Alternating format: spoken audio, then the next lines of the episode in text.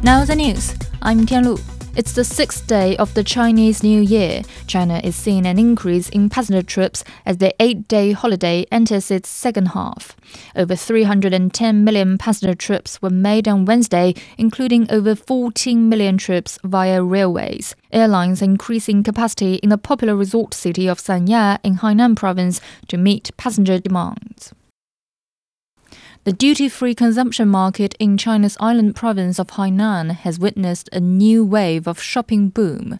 According to data from Haiko Customs, the duty-free sales in Hainan totaled over one point two billion yuan, or about one hundred sixty-nine million U S dollars, in the first four days of the Spring Festival holiday. The number of duty-free shoppers reached one hundred fifty-six thousand.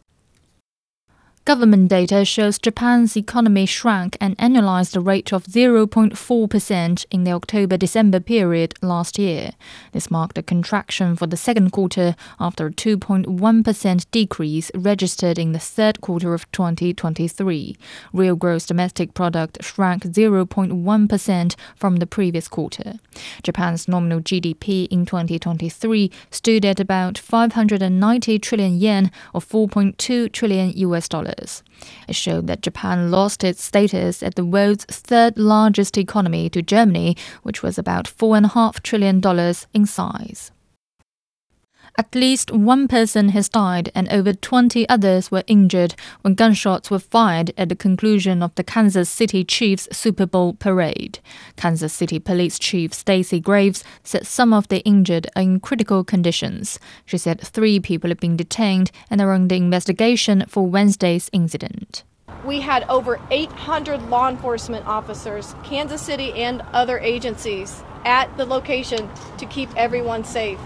Because of bad actors, which were very few, this tragedy occurred, even in the presence of uniformed law enforcement officers. The shooting occurred near a parking garage west of Union Station in the city in the U S state of Missouri. The World Health Organization says an Israeli ground offensive in Rafah would cause an unfathomable catastrophe. Israeli Prime Minister Benjamin Netanyahu is still vowing to push ahead despite those dire warnings from the U N and aid groups. More than one and a half million displaced Palestinians have taken shelter in Rafah with nowhere else to go. Meanwhile, Israel has ordered the evacuation of the largest hospital in southern Gaza to stop what it says is Hamas activities there. Elena Baktoros has more. The Israeli military has ordered the evacuation of Nasser Hospital in Khan Yunis. This is one of the biggest hospitals in the Gaza Strip. It is also one of the only even minimally functioning hospitals in the entire uh, territory. Now, there were around four hundred fifty patients there, including people who had been recently wounded, uh, around three hundred medical staff, and thousands of displaced people who had been sheltering there. The hospital was essentially under a siege. The whole area had been under intense fighting in weeks. Nobody could enter and nobody could leave. The medical doctors inside the hospital had been reporting sniper fire that had caused at least ten casualties. At least ten people had been killed, both around the hospital and inside.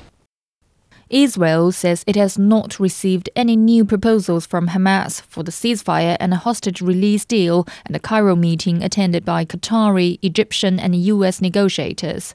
Hamas, a Palestinian armed group that runs Gaza, is demanding an end to the war in exchange for the release of hostages. Israel agrees only to a time-limited ceasefire. Both sides are willing to include the release of Palestinian prisoners in the deal, but there is also disagreement over the number of prisoners to be released. Ukraine says its forces have hit a Russian landing ship in the Black Sea off the coast of Crimea. The Ukrainian Defense Ministry said the ship was attacked by combat sea drones. The Russian side has not confirmed the attack. Meantime, Russia says a fire broke out at an oil depot in its Kursk region following an attack by a Ukrainian drone. The governor of the region said there were no casualties. And that's the news. I'm Tianlu.